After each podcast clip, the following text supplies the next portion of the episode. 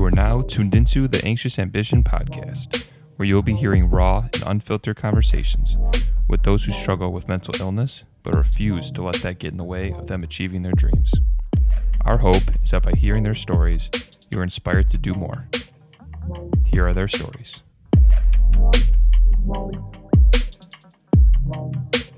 Anxious. ambition. Welcome back to another episode of the Anxious Ambition podcast. I am your host, Justin Allen, and today we have another special guest. Today's guest was diagnosed with bipolar 1 disorder about 14 years ago. Over that period, he was hospitalized over 20 different times. He's now the host of the Bipolar Bachelor podcast, where he empowers others to not be defined by their diagnosis. Here to tell us his story, Jared Madison Fry. Welcome to the show. Thank you, sir. It's a pleasure to be here. I'm happy to have you on. I know we just we just started linking up like a couple weeks ago, and I'm so glad to have you on. Perfect, Absolutely. perfect for this because I've never honestly I've never. Um, I've got some family members that have bipolar two, um, but I've never actually dug deep with someone you know with, with dealing with uh, bipolar one. So this can be really interesting. Um, Oh, yeah. I guess before we even, well, get started, what is, what's been your story with with mental health? You know, what, what's the journey looked like for you? 'Cause I know, I mean, I, I I've listened to it and it's it's intense, and I want everyone to hear it. Yeah, yeah, for sure. So my journey with mental health started way before I ever got a diagnosis. Mhm. Uh, I grew up in a happy home, a very loving family. Um, I was a very creative child. Um, I I loved, I, I I was involved in sports and stuff like that, but I, I loved like musical theater. I loved all that kind of stuff. Um, I, I was always very outgoing. I had a great personality. Um, people kind of, not to sound arrogant, but people kind of flocked to me, Sure. you know. Um, and so it was easy for me to make friends. I was homeschooled, so that was an arena where I was able to step out and meet all these new people. I started working at age 15 um, for my dad's company in sales at 15 years old. Um, and. I just, yeah, I mean, I, I started kind of making my way through life. Um, kind of struggled with some stuff here and there internally, didn't really know how to verbalize it or externalize it, and I really just kind of kept it all hidden inside to the point where at 18 years old, I ran away from home, thinking I could run away from my problems um, and figure out life for myself. And that was where trouble started for me.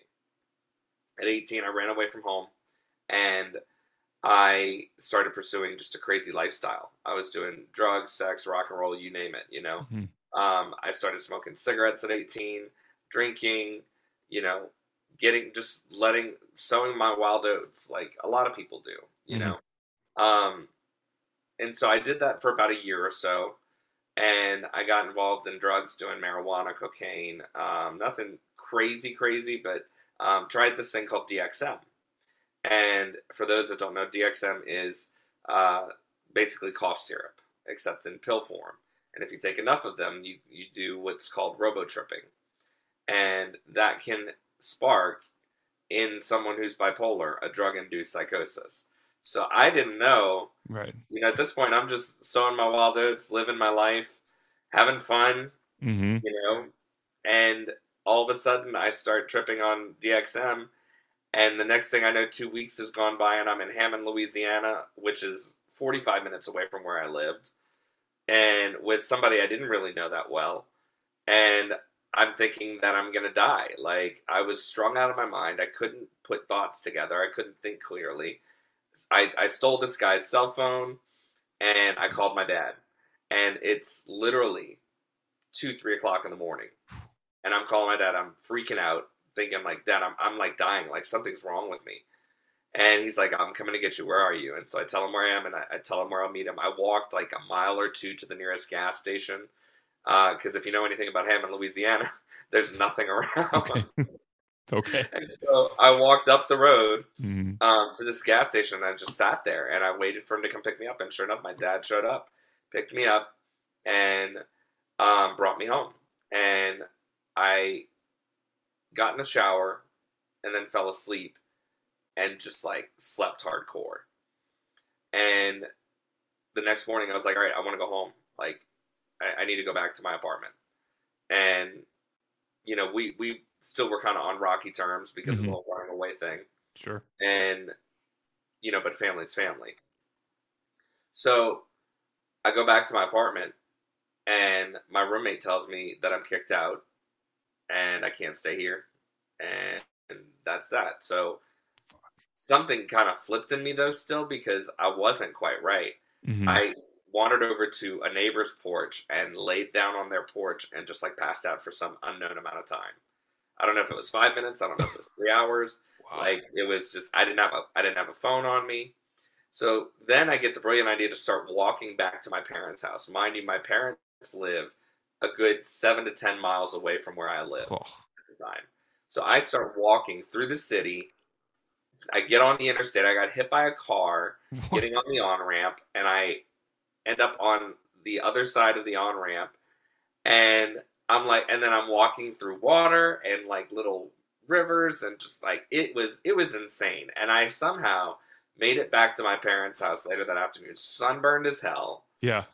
Strung out of my mind on God knows what was in my system hmm and I, I walked back up the street. And one thing my dad always said was when I ran away, he said, I'm going to look for you to come back up the street one day. And here I come, strung out of my mind, walking back up the street Oh, home. And so that was the beginning of the end for me because I was hospitalized within the next couple of days and diagnosed bipolar. Um, Wow. Found out through a drug induced psychosis. So, what does all that mean? So, bipolar disorder is classified as a mood disorder, Mhm. um, which can rapidly change depending on your diagnosis. So, for people who struggle with bipolar disorder type 1, those people tend to be more high strung. Um, they struggle more with mania, which is an elevated state of mood. Um, and then you have people who struggle with bipolar, dis- bipolar disorder type 2, who are more on the depressed end of the spectrum. And they, they struggle with being down and depressed. So you got high and you got low.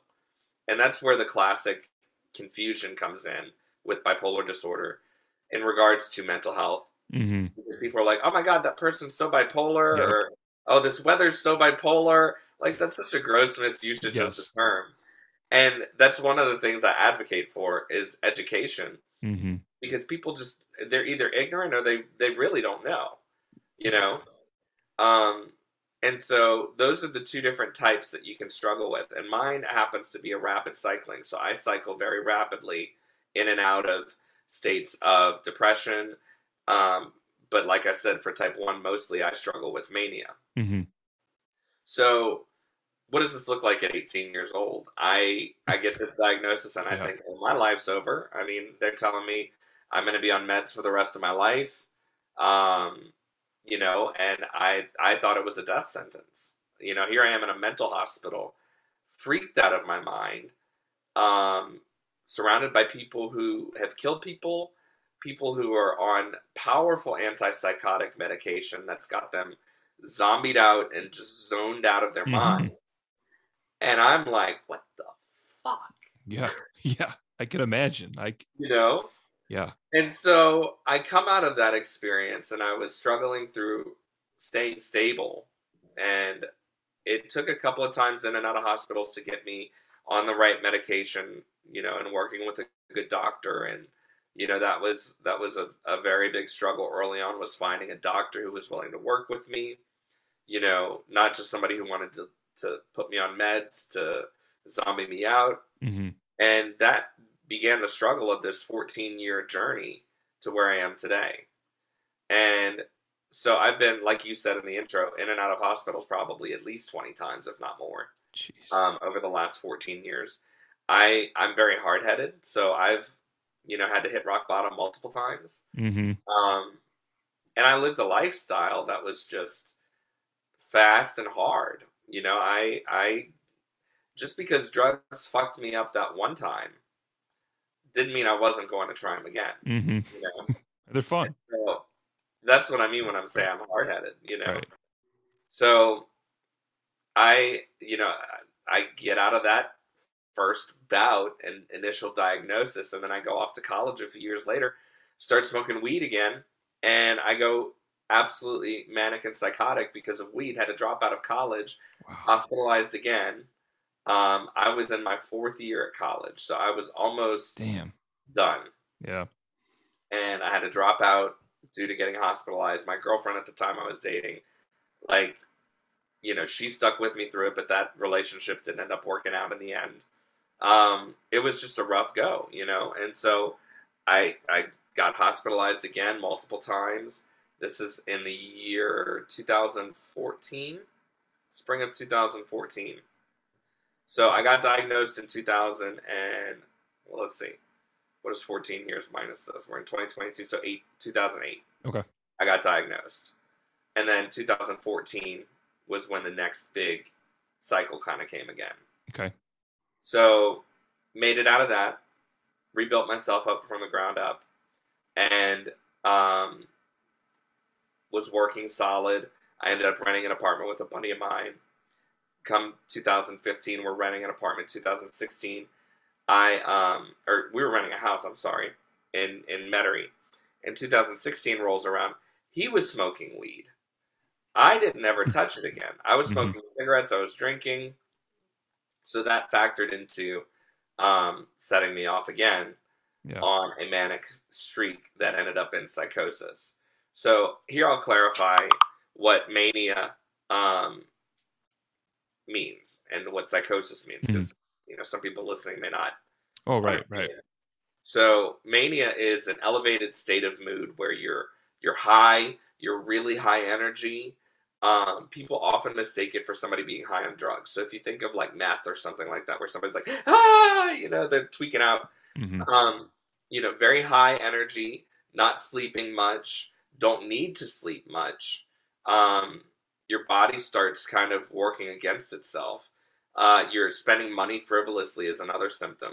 Uh, making rash decisions. You know, you're doing things like you wouldn't normally do, like I don't know, going streaking in the park in a public place or Yeah. something like that. That's stupid. You know, and we would do it in college, but you know, here at 25 years old, not Right. the best thing. Stuff Mhm. like that.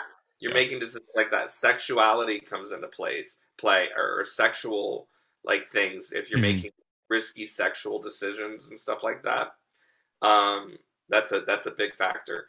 So major symptoms of mania are, are those kind of things. And then what happens is, is mania, if it's left untreated, can almost always lead to psychosis, which is where you lose touch with reality Wow. and you start hallucinating.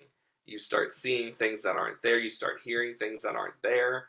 Um, you tap into this whole other realm, so to Mhm. speak, you know. Um, and I I fully believe that it's like there, you know, like there's something there outside of just this physical connection that we have Of course. you know, spiritual world, whatever you want to Right. call it. Yeah. Um, and it's it's only when you tap into that kind of space that it's like, whoa, this shit's like crazy. hmm So I mean, I I and a lot of times when someone's psychotic, they'll they'll think they're God or they'll think they're hearing the voice of God or you know, very spiritual type experiences happen in psychosis. Um, you could see the future, you could see the past, talk to dead people, like all those kind of things are symptoms of psychosis. And so when someone loses their touch with reality, there really is no way of bringing them out of that than powerful medication and hospitalization. hmm So you kind of get past the point of no return when you're in that kind of a state. So that started happening again in 2016 for me. I had just started a brand new job at a five star hotel. I was the food and beverage outlets manager, built myself up to this pinnacle of my career because at that point, a lot of my career had been in food and beverage. I'd been a server, I'd been a manager at a local mom and pop type place, and Sure. So I wanted to kind of expand my horizons. So I, I got hired on at one of the most prestigious hotels in New Orleans. And two weeks in, I, I was going like I was in and out of psychosis at work, which is dangerous. Are you aware of it at the time or no? Um, I, I if it happens, if it happens now, I am. Yeah. Um, but back then, I, I, I just I couldn't quite put my finger on. it. I knew something was wrong, Mhm. and I knew I needed to go to sleep because sleep often resets that. Sure. You know, when you when you can kind of disconnect and re- it's like when you shut your computer, like we had to just now. right. Shut your computer off, reset it, come back on, everything's fine. We're online. Yep. You know, that's similar. It, it can sleep can help in those kind of situations, and so I knew I just needed to go to sleep. I'm like, I need to get out of here. I need to go to sleep. But I didn't realize, oh, you're in psychosis. You need Right. to, you need to get help. You know, and so it wasn't until I was too far gone that hospitalization was necessary and medication was necessary. So, So how, do, how does that happen? Like, I mean, I'm assuming you're just not like, okay, I got to get hospitalized. Like, is is is this like mandated? Like, someone's taking you there, someone's telling you. Yeah, oftentimes it's someone else. If it's uh, well, as I continue on in my story, you'll find out how it's kind of unfolded for me. hmm But for for those instances, it was oftentimes my parents who were taking me. And were you Um, resistant? At times, I was in the very beginning.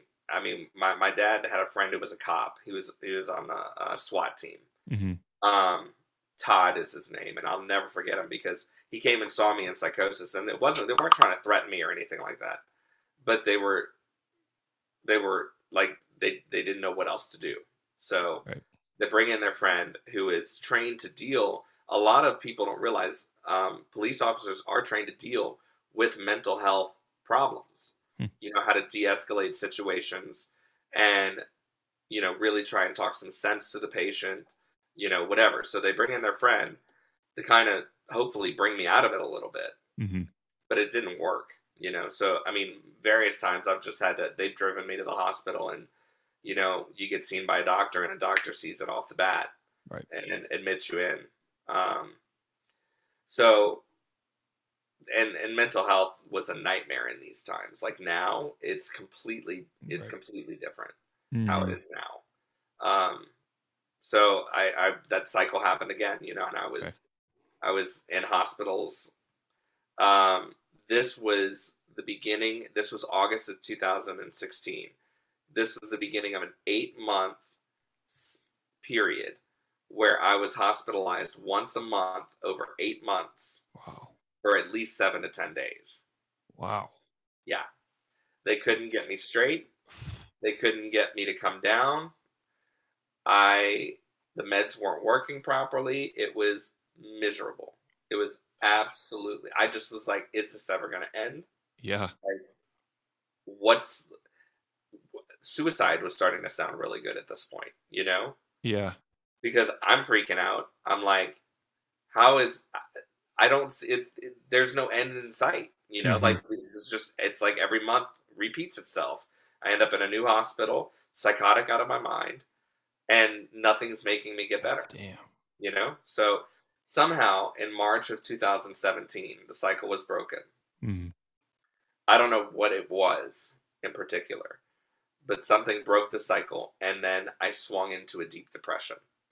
And I was in depression from March until November of that year, 2017, we're in. And so I'm like, man, what? Like, there's no hope. hmm I can't win for winning. And so I get out of this depression in November of 2017. I start working my way up to getting a job again. And so I started working as a server um, the following year, spring of 2018. And I'm I'm making my way back. You know, I'm I'm coming back up to the top again. And so I, I left that job as a server, took a job as another server in August, and by December I was hired on as a food and beverage outlets manager for uh, New Orleans, a company that worked for New Orleans International Airport. So back on top again. Yep. And things were going well. I was living well. Um, I wasn't doing drugs. I wasn't. I wasn't drinking very much. My drinking started to kind of get out of hand a little bit in 2019, um, but that wasn't the major attribute that happened. Sure. Um, a lot of times, what can happen is uh, changes in environment can spark episodes of mania. hmm So I had this great job. I was working 10 months at the airport. And then all of a sudden, uh, out of the blue, my dream job comes along. And the uh, another hotel down here in New Orleans uh, scouted me out for a job with them, doing what I was doing at the airport for a major salary more. Um, so Wow. that was that was the beginning of the end for me, though. Mhm. And so in 2019, um, this is October 2019. I started with my new job, and I was I was just high. I was riding the high. I was Mhm. very manic, and in in that first month, I made two errors in judgment that would cost me my job ultimately, Damn. and that was just the end. That was it. From November on, it was downhill. Um, I was highly manic, highly unreasonable, living in that high, which is a dangerous place to be. It's mm-hmm. just a matter of time before it leads to psychosis, you know? And so this is November. So by Christmas, I was in the hospital. And I, I spent Christmas in the hospital. This is the second time in my life I've spent Christmas in the hospital. And it sucked. Imaginably so. Yeah. Fucking Fuck. sucked. Are you are you are you medicated this whole time? Yeah, I was on medication. Okay. Okay. Yeah. Like a mood stabilizer or something to kind of. Yeah, I was on a very low dosage. At that time in, in 2019, I was on a low dosage of Risperdal, which is an antipsychotic. Um, I was the, the whole goal throughout my journey has been to be on the least amount of medication as possible to function. Fair. Yeah. Um, because I've been on the extreme opposite of that, you know. Mhm. And so I've worked with a great team of doctors over the years. Um, the one I'm with now is really good. Um, Dr. Nicole Kane, who's actually coming on my podcast in this next season, Awesome. she's uh, she's going to come kind of share our story of how we met and how she treats me and all that kind of stuff. We've been working together over eight years now, Wow. and so she's been she's been here for over half the journey, um, and That's we've made great strides in that. hmm So, but yeah, I was medicated the whole time. Okay. I, I have never. There was one period, and it was in 2016 when I when I stopped taking my meds. hmm Um, and that was the only time I've ever stopped taking my meds. But this time I was I was just on a low dosage, and a lot of change was happening, and I couldn't keep up with it. Mhm. So Christmas I was hospitalized, and then come I get out of the hospital right before New Year's, January 2nd. I'm hospitalized. This is 2020 now, so I'm hospitalized January 2nd to uh, the 9th. I got out. I spent a week there, and I started going to counseling and working on me and my Mhm. issues and a lot of what are the the root causes of that. And so I started working with this guy Carter Featherston, love him to death. And he really got in and started dealing with some shit. And when you start unboxing the shit that was inside me, like I said at the very beginning of this, hmm I was I had some shit inside of me that I just didn't want to fucking deal with. Yeah. When you start unboxing that shit, expect things to go wrong. But it's necessary to unbox that stuff in order to grow and heal. Absolutely. And I learned that in this. But I also hit the biggest rock bottom that I've ever hit in my life. When all this started happening in January of 2020, I was like, I can't do with this. I threw caution to the wind. I started um I started having rampant sex. I started drugging hardcore. I did meth for the first time. I was drinking uncontrollably. I was doing cocaine, marijuana, anything. I just was sick of feeling all these things and, and mm-hmm. sick of being this bipolar person, you know, and having these ups and downs and this and that and the other hospitals, in and out of hospitals. And I was just done. I, I was trying to end my life because I couldn't go on as I knew it. I couldn't continue Mhm. with life as I knew it. And it wasn't until we're we're getting into February now. I'm like I went on a three day meth binge. I had orgies going on. Like I it was Jesus Christ. my, my apartment was this actually this apartment I was laugh, a but revolving door. yeah. And I mean I was doing all kind of risky things. I Yeah. was driving to coke dens and uh, like I it was it was nuts. It was absolute Self- I was yeah. out of control. Just self self destructing. Self sabotage. Yeah. you know? And so I was like, well, this is it. And I, February 10th of 2020, I got into an altercation with my father, Oh. and uh, he had me pinned down on the ground in front of his house.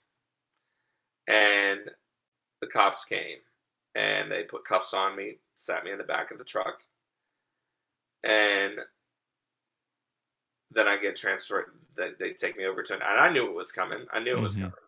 They take me over to an ambulance, and an ambulance takes me to the hospital.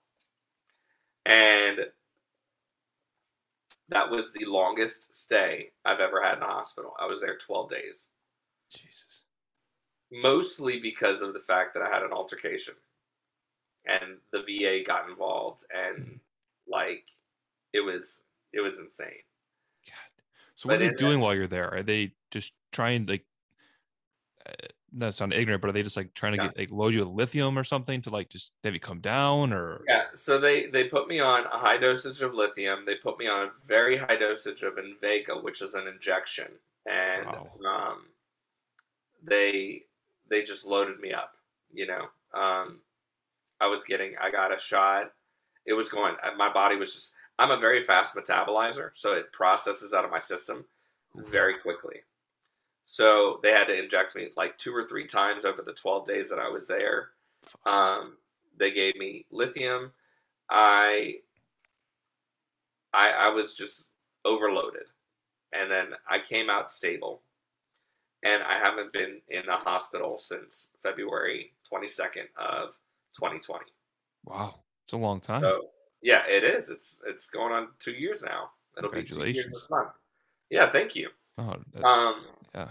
but that was my rock bottom, and that's that's what I talk about in the podcast. You know, um, I, I even say something like, "Meth has a funny way of making you realize that you're at your wits' end." You know, um, when you don't want to function anymore, when you don't want to be alive anymore, it's it's got a fucked up way of making you realize there's more to life than this Mhm. you know so that's kind of been the journey Hell over the journey. last 14 years it is it is a hell of a journey Wow. um but i've come out you know so i continued on with the counseling coming out of of that and then the pandemic hit um I, I did I was doing therapy once a week and Carter did some amazing work. We got rid of some of the biggest demons in my life, you know, that I was holding on to. And that a lot of the trauma that surrounded all of that that Mhm. was causing uh, the bipolar cycles, you know.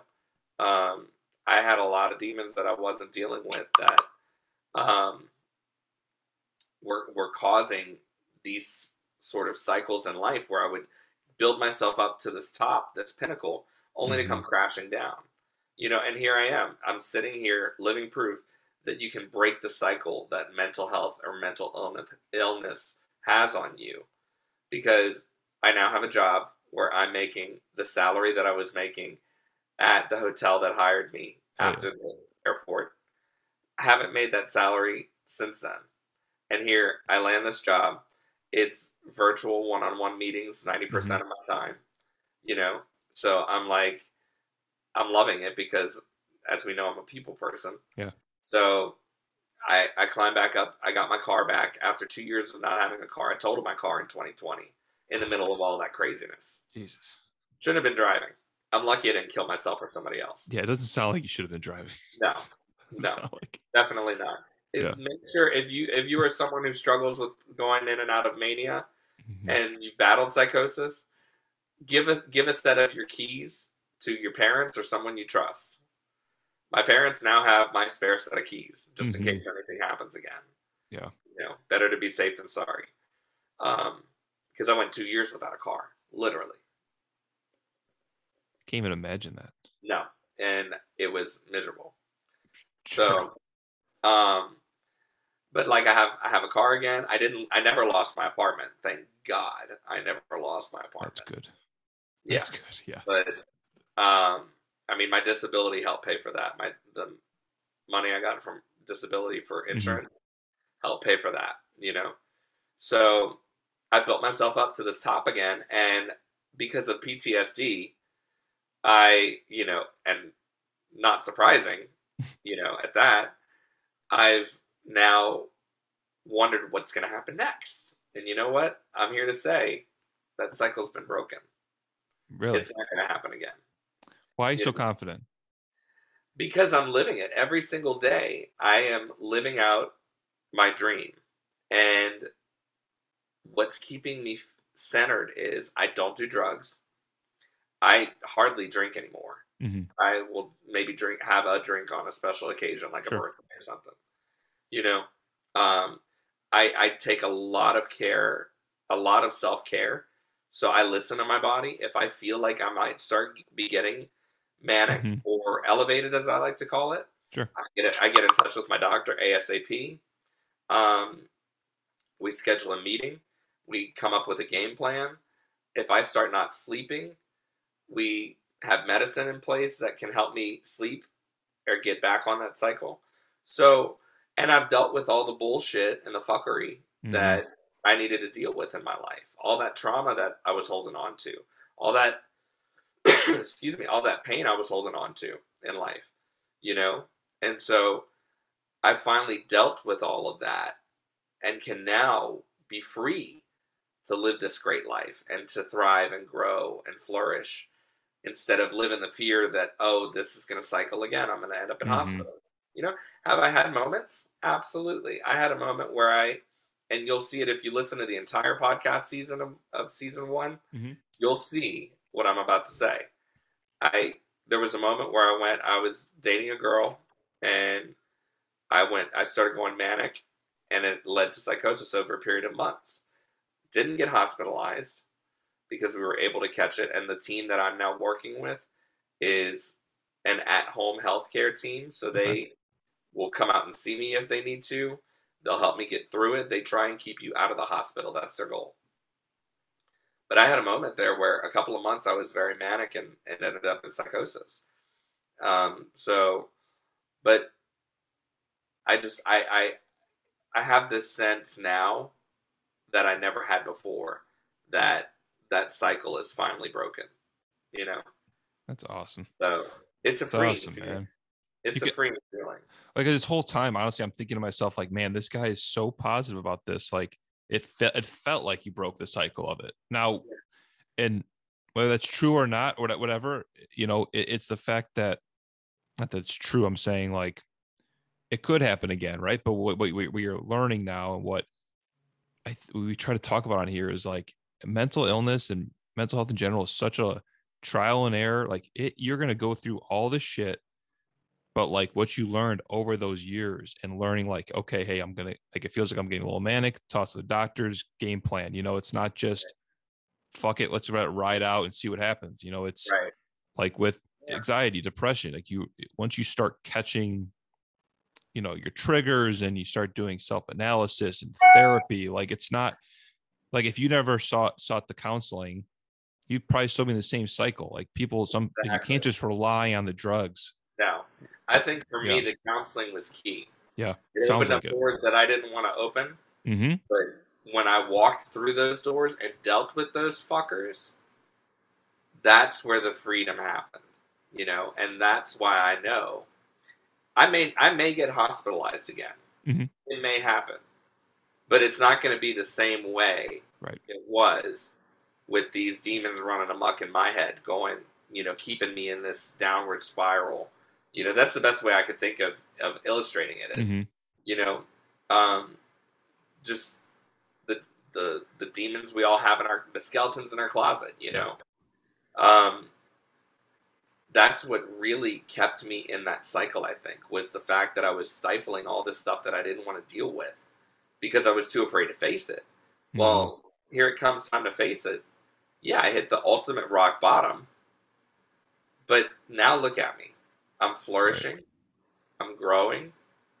And it's now living with this disorder, not it having a hold on me, exactly you know. And I've learned how to watch, you know, trigger signs, the smallest thing gets off, we start addressing it then Mhm. so that it doesn't get out of hand. You know, we're actually in the process of tapering down from lithium because lithium has proven for me that the negative side effects are outweighing the positive benefits. And so we're, we're working our way down off of lithium to see if I can just be stable on this injection of Invega that I get. And I get that once a month. Okay. So, you know, you get a little bit of education, a little bit of drama, a little bit of comedy. That's and that's what we're trying to do. And like what you said about living, like living with it, it, it it's what I talk about all the time. It's like it's accepting the anxiety, accepting the depression, accepting the bipolar, whatever it is, because I know some people say like, oh, you can, you know, you can beat it and this and that. It's like if you're if, if you're if your whole quest or whatever you want to life quest is to beat it, you're gonna fucking waste your life. You know, Yeah. you need to learn to live with it Right. live the best life you can you know with that stuff a, a question i have you know it's kind of a little off topic but you're you're you're getting these jobs great jobs losing the job how are you getting these jobs after like i'm just thinking like i'm looking at a resume here all right two weeks here two weeks here like Yeah. how the hell did that happen there had to be Well- some not want to say tomfoolery but I want to go back to something real quick and then I'm going to answer. yeah yeah yeah, yeah. You said, uh, you know, what you said just now was key. It's not about, you, you've got to learn to tame the beast. You're never going to conquer the beast. Not in this life, at least. Mhm. you know, with these disorders and illnesses, they're lifelong battles that we have to constantly face. And there's ways that you can, and I've learned now, ways that I can now tame the beast. But you're going to kill yourself trying to conquer it, you know? There needs to become, there needs to come a certain level of acceptance of this is not something that I'm ever going to, I'm never to be the same again, you know? Yeah. I have to live with this the rest of my life. And you can either choose to accept that and run with it or deny it and run from it. And you're going to be a hell of a lot happier if you choose to face the battle and run with it than you will trying to run from it because it's going to catch up with you. It always will. absolutely So that's what I'd say on that. But as far as the jobs are concerned, so my resume looked a lot like this. I had six years at Cafe Cafe, which is a little mom and pop place. They built me up from the ground up. I worked with them through college. I worked with them six years on and off. And then uh, uh, the first hotel after that, where I was only there for two weeks, came in. But I didn't put them on my resume Or, yeah yeah when I went moving forward. So Mhm. the next job that I had after that was, um, it wasn't until I, I I actually took a job doing digital marketing um, with a friend of mine, and I said that I did that from the time I left the cafe hmm until I got the job at New Orleans International Airport. Technically, it was a work from home type thing, and I did it over a couple of years. So if anybody ever questioned it, that's what I would tell them. right And then I got the job at New Orleans International Airport, and then was there ten months, and Okay. then you know, so it kind of that's kind of how my resume looks. So it didn't look like total shit. sure But I'm really, I'm really good at interviewing yeah um, yeah yeah when it comes to jobs. Uh, I could sell nuts to a squirrel, and so that's a lot of my experience is selling nuts to squirrels in these interviews. And I would just land these interviews and I would just schmooze my way through them. You know, I mean, I'd, I hate to not schmooze, but like, I'm I just a yeah. genuine person, you know, and oh yeah what you see is what you get. So when they see that, they're attracted to that, and they're like, Mhm. "We want you." Then they, you know, then they hire me, and then shit goes haywire. not anymore What? not anymore Not anymore. No, it's definitely not anymore. You know, but, and I've, I've proven that. You know. hmm Hey, so speaking of like your coping, like coping mechanisms, what, what type of things do you like to do to cope with? I mean, also, you know, with bipolar, I'm sure that comes with like anxiety as well, right? Yeah. Is that safe to say? Okay. What Yeah. type of things? I mean, do you help cope with that on a daily basis, or you know? So, one thing I've used to cope is the podcast. Um, I created the podcast in February of 2021 and launched it April 7th of 2021. And that was a way for me to get my story out there. Mm-hmm. And I didn't have any plans for it other than that I my, my goal was to touch just one person. And I did that. Yeah. And then came 42 countries later and thousands of downloads, and you know, like all of that kind of Yeah. came as it as it went. But that was never the goal, you know, and so that was always one way that I used to cope um, with the the the bipolar life, you know. Um, as you'll see if you go back and listen to uh, season one, what I was talking about earlier, how it just unfolded the natural course of my life. Um, I started dating this girl and I went manic and stayed manic over a period of months and was still producing episodes because I was always of the mindset that I was like, I want people to see the real me. I don't want them to see the highlight reel that people just post on Instagram and Facebook and Yep. um, you know, that's the highlight reel. That's what celebrities want you to see. They don't let you see when they're crying in their bed at night. You know, I put I posted a uh, a video on Instagram where I was in tears because I had just broken up with this girl. You know, and that was like a real raw moment in the middle of mania. You know, like Yeah. People saw that, and I eventually took it down just because I'm like, all right, that's that's enough. You know, Sure. Understand understandable. Sure. Right. But I mean, for the most part, my content's out there for people to go back and listen to and replay and all that kind of stuff. hmm And that was something I always took pride in was that I would be genuine and authentic with my listeners. And that would be my way of, of kind of coping with this life, this hand that I've been dealt, is kind of taking them on this journey with me. And so that's the whole first season, you know, the highs and the lows. So I created the podcast to help me kind of cope. Um, then it became just a little too much, and I needed to step away. Mhm. And I focused on myself. I got my I got my car back. I landed this great job that I've been in now. Um, and then I, I was like, all right, let's let's see if we can start making kind of a comeback. Um, because I've got a lot of friends in the podcasting community, not you, and you know, um, people are like, well, what's what's what's going on? Are you going to come back, or you know, what's what's next? And so uh, I'm now kind of in the process of coming back for season two. You know, I've got this Mardi Gras Instagram live series going on where I bring other people on to talk about um, mental health and how they're helping to strike out the stigma surrounding it. hmm Um, but I mean, other ways I've coped are just by being creative. You know, when I when I can be creative and come up with a series like that, um, it allows me to to put away the anxiety, to to put away the the negative thoughts that kind of come in, those intrusive, repetitive thoughts that we all get from time to time. Yeah. Um, in the bipolar mind, that's really de- detrimental, you know, because they they just don't go away. You know, they they sit there and they fester and they go over and over again like on a loop. It's like watching this one clip from a movie on a loop, and it's like, all right, this is getting old.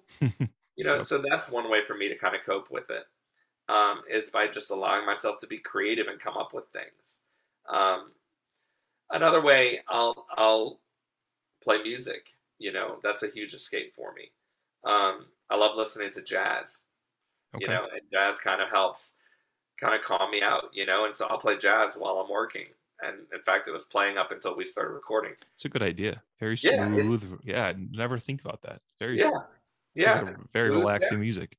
It is. It is. And it's just, you know, that's who I am. You know, it's classy, stylish, it's it's timeless, you know.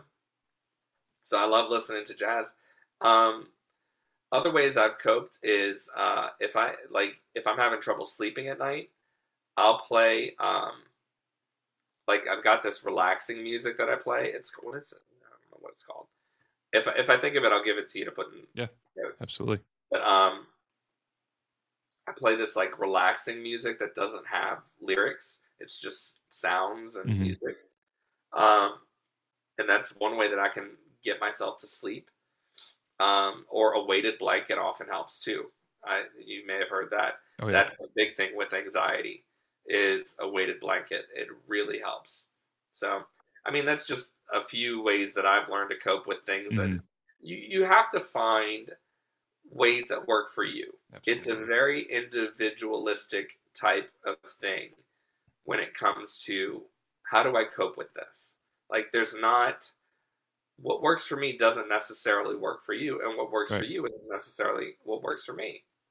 You know, so you've got to you've got to kind of figure it out and navigate for yourself on this journey what are some ways that I can cope with the anxieties that I'm struggling with? Whether it's intrusive thoughts, obsessive thoughts, pervasive thoughts, you know, what's you got to kind of centralize it and focus it, realize what's going on inside, and then figure out a way that's going to help you abate those things.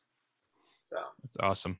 I'm glad you brought up like the part about stuff not working for certain people because honestly, even the weighted blanket. So I have a weighted blanket. I love it, but there's times where it, like if I'm having a hard like some of my anxiety um, is like physical symptoms. So tight chest, hard time breathing. You throw a weighted blanket on yourself. Well, fuck, now I can't breathe at all. Right. So suffocated. yeah.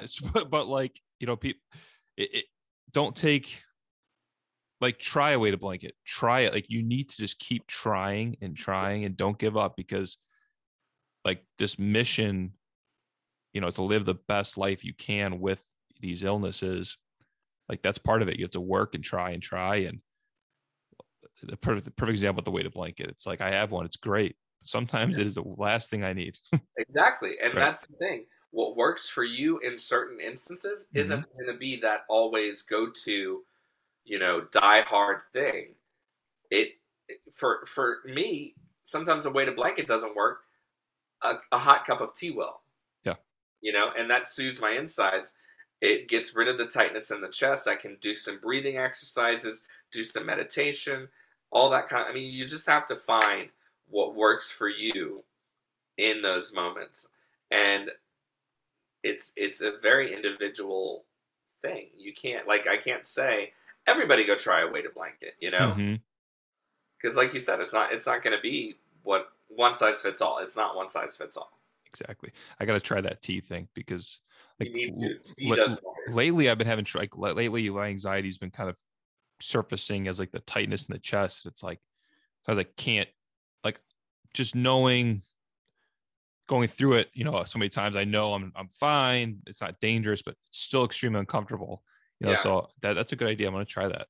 Um, Get you some hot tea that you like. I've yeah. got a whole collection right over here by my Keurig, and just well, sip on it. There's yeah. Dr. Kane, um, my naturopathic doctor mm-hmm. who I work with over the last eight years. Excuse me.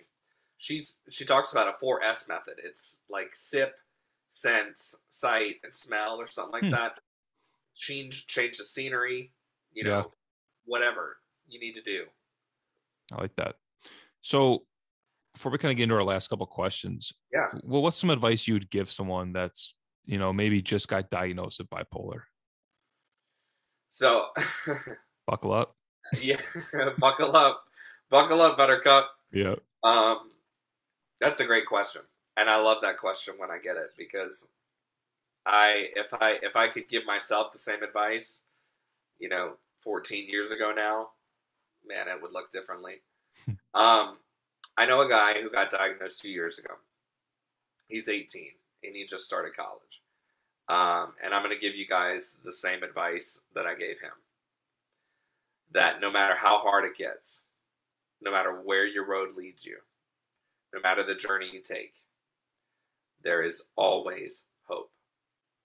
And you have to hold on to hope. Because without hope, you've got nothing without hope, you're dead. Yeah. And it may be the hardest thing. You're going to have to walk through some very difficult times with this diagnosis. And you may get to your wits' end and feel like you absolutely want to die. I've been there. I've been there before. But the underlying theme in my life is that there has always been hope, even when I'm at the bottom of the pit. So, as far as advice, my advice is that you hold on to hope no matter what. Yeah. Hold on to it and don't let go. Because that's all that's going to get you through. It's perfect. Simple yet perfect. And I can go for any honestly anyone in any situation. But absolutely. It, it's the truth. Yeah. Yeah, I, I just I've been I've been through some shit, you mm-hmm. know, now. You know, I mean, you listen to episode one, you've heard me tell the story live now, yeah. you know, and I, I I've held on to hope my entire life, and it's finally paying off. 14 years later. You know, Yeah. I'm a completely different person than I was 14 years ago. And I mean, did I see myself like I saw myself married by now? I saw myself owning a house, all that kind of stuff. Oh yeah, all that Do I have yeah, all that? it. Absolutely not. I don't have a house. I have a, I have a great apartment in New Orleans, Louisiana. You know, I have a fantastic job, my Mm-hmm. dream job now. Like I don't I don't want to be doing anything else. I want to grow with this company and build a long-standing career with them. And I've got nothing but beautiful skies ahead of me. But it's because I didn't give up and I held on to hope throughout the worst journey of my life and worked your ass off. and worked my ass off. Yeah. So No. it kind of gets into my next question. I mean, with like the ambition part, we talked about earlier, like learning how to live a life, like a fulfilled life with, you know, having like an illness. Um, what are some of your goals? Like, well, what is the ambition right now? I know you kind of talked about growing with the company. Is there anything else? Yeah, yeah. So um, the podcast, um, get back to that, um, making that as big as it can get. You know, um, I would love to do some kind of global thing. I mean, since we're in 42 countries, um, I would like to just see that continue to grow. Um, but I would also like to to maybe get the opportunity to do like public speaking if we ever Mhm. get back to doing gatherings in person.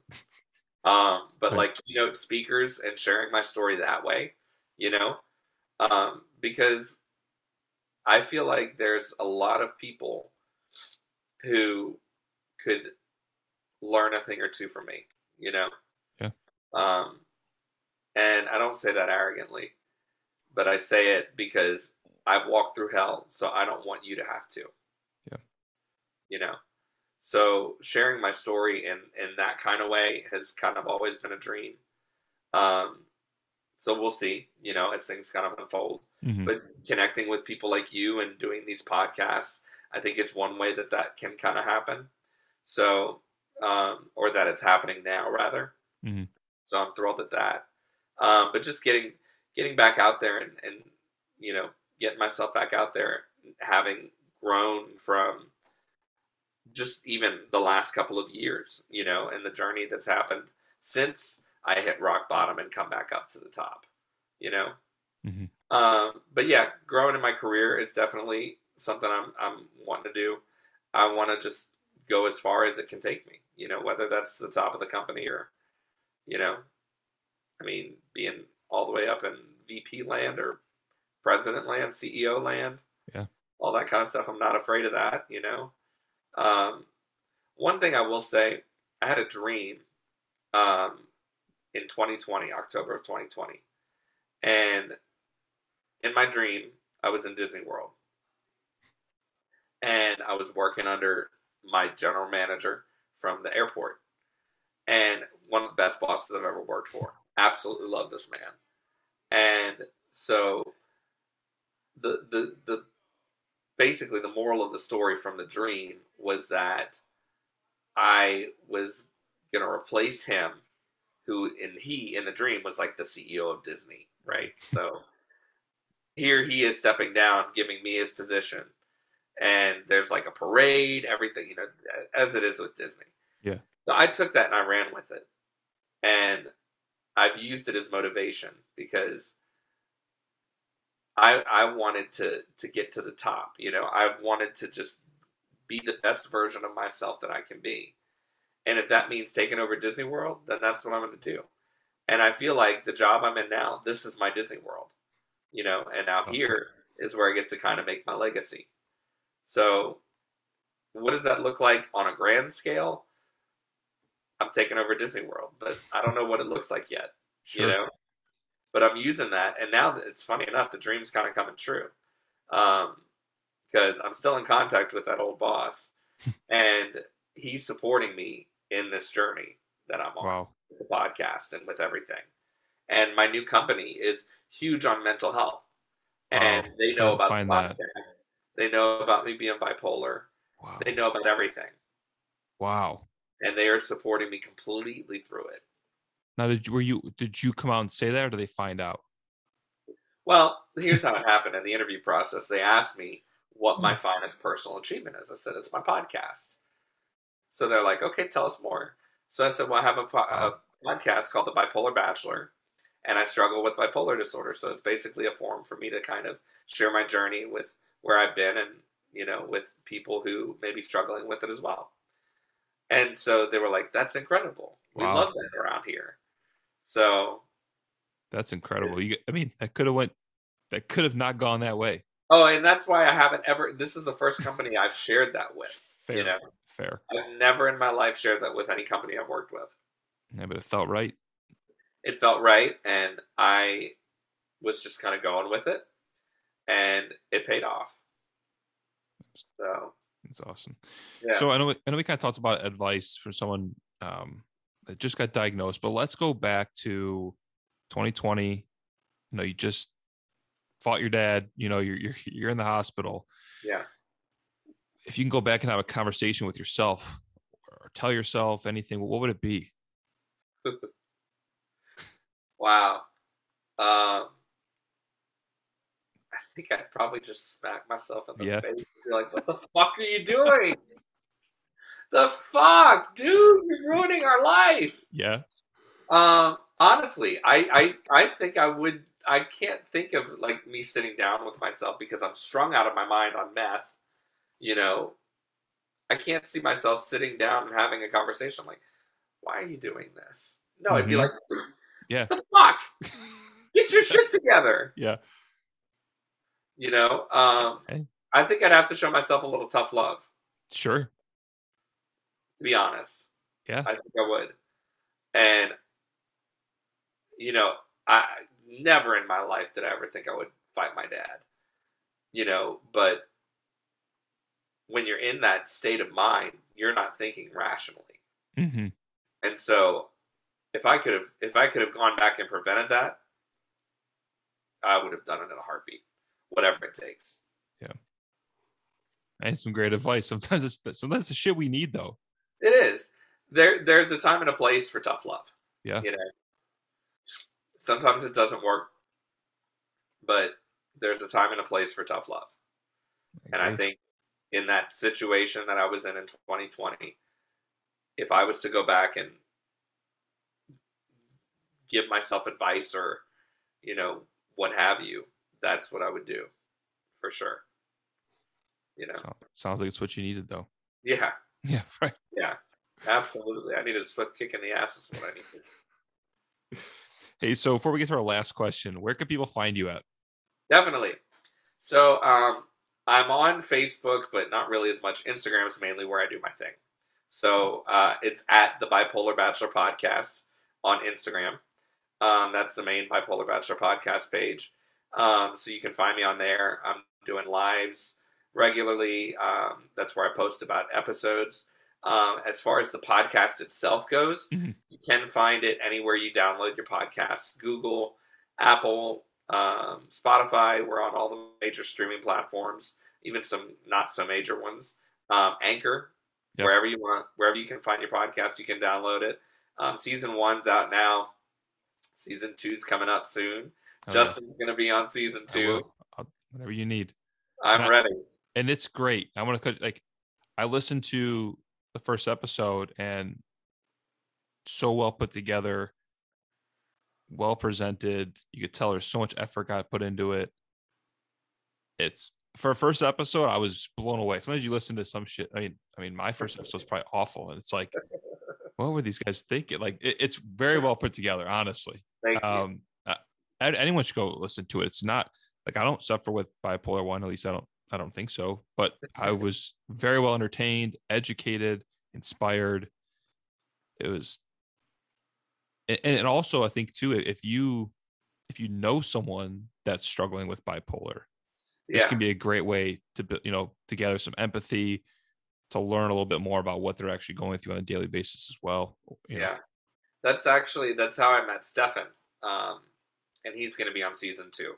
Um, he's the one who I talked about when we talked about giving advice to someone. Mhm. He got diagnosed uh, a couple of years ago now, and his parents actually came on and we're on episode six. Um, It's actually titled "The Walk in the Shoes of a Bipolar Parent." So I had them on, and they shared their journey of what it's like being someone who is a parent to someone who's bipolar. So, um, yeah, a lot of great stuff from season one. Go check it out. I, I will warn you, there there are episodes where I was manic and psychotic, and you'll you'll be able to tell those. They have wow. um, their little disclaimers in in the middle of the episode, so go listen for those. Um, but yeah, and then I also have a personal Instagram page. I don't post as much on. It's just Jared Madison Fry um, at Jared Madison Fry. I'm on Facebook. Um, you can check me out on there, and then YouTube as well. So get to the Instagram. That's what I tell you. It gets the yeah. Instagram. You can see everything. The lives are great. I love the New Orleans, the Mardi Gras stuff. It's entertaining. It's different. I mean, people just are so fucking boring when it comes to mental health. Sometimes it's like, I don't agree. you want people to enjoy this? Like, yeah. no one's like, oh, I'm gonna listen to some mundane guy talk about, or usually it's not. A, usually it's not a guy. It's usually an old yeah. white woman or something. You know. No, you're right. You're so, right. you know that too. Thanks. You know, thanks for being another man talking about mental health because. The more the better, and more of us need to be vulnerable. Absolutely, and that's that's part of the mission of the bipolar bachelor is mm-hmm. to, um, you know, give men a voice because a lot of times that's part of the stigma, you know, and men are afraid to speak up. They're afraid to share their feelings.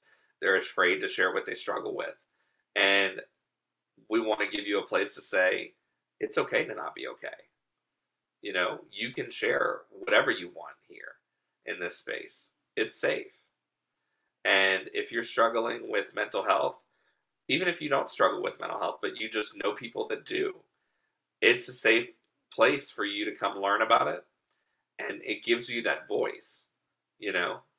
So come check it out. Come over to the Bipolar Bachelor page. Give it a check. Check it out. Yeah. Um, all right, last question. How do you want to be remembered? I want to be remembered as the guy who went down fighting. I think Perfect. so many times in life, it's so easy to give up. And I thought about giving up by committing suicide multiple times in my life. And I realized that that was not really what I wanted to do. I wasn't sick of, I didn't want to end my life. I wanted to mm-hmm. end my life as I knew it. Right. If that makes sense. Yeah, absolutely makes sense. And so, but when you when you die by suicide, you give up. There's no fight in that. You know, there's no dignity in that. You leave behind a trail of broken hearts, chaos. There's no there's no honor in that. At least not to me. I'm speaking for me. You know. Yeah. But I want to be remembered as the guy who went down fighting. So that whenever I die at 60, 70, 80, 90 years old, say don't sell yourself short. yeah. I fought till the end, you know. Um, so that's that's how I want to be remembered. That's a great question. Thank you. Well, the answer is perfect, and it just honestly ties everything together because that's exactly what you are doing. Clearly, you fought, continue to fight, um, you know, I want to thank you for coming on and not like telling your story because hearing all that and hearing that you were suicidal, it's like, to be honest, people should understand that, you know, hearing what you went through and just continue to fight and fight. And even, you know, people, people that are, you know, starting to struggle or have been struggling for years, there's you still need to have that hope that you're talking about because there is that light at the end of the tunnel. It might not be a month from now, it could be years from now. Um, right. but you can live a better life along that way, you know, by putting the work in. Like don't you can't just sit on your ass. Right. And every episode we we we talk about this. It's like no one just says, "Hey, I just woke up and I just felt great the next day." It's like yeah you busted your ass. You continue to work hard and you continue to strive for your dreams, which you're continuing to do despite, you know, having a diagnosis of bipolar because that's not what defines us. Right. You know? Absolutely. So, so you know, I just want to say thank you for coming on, man. I really, really appreciate it. And Thank you uh, for having me. no, of course, of course, I'm excited to be on your podcast one day. And uh, Uh, yeah, we'll get it done. Absolutely. Thanks everyone for listening. You know, if if you or someone you know struggles with bipolar, you know, highly, highly suggest checking out his page. And and not even just that. It's just it's super entertaining. Lots of mental health, you know, stigma being broken. And that that's the whole goal behind this whole community as a whole. Because we, we are all a team here. Like this isn't gonna be a one man show or one woman right. show. Like we're all in this together. And thanks again for listening. Guys. Thank you for tuning in to another episode of the Anxious Ambition podcast. You can find us on all podcast platforms.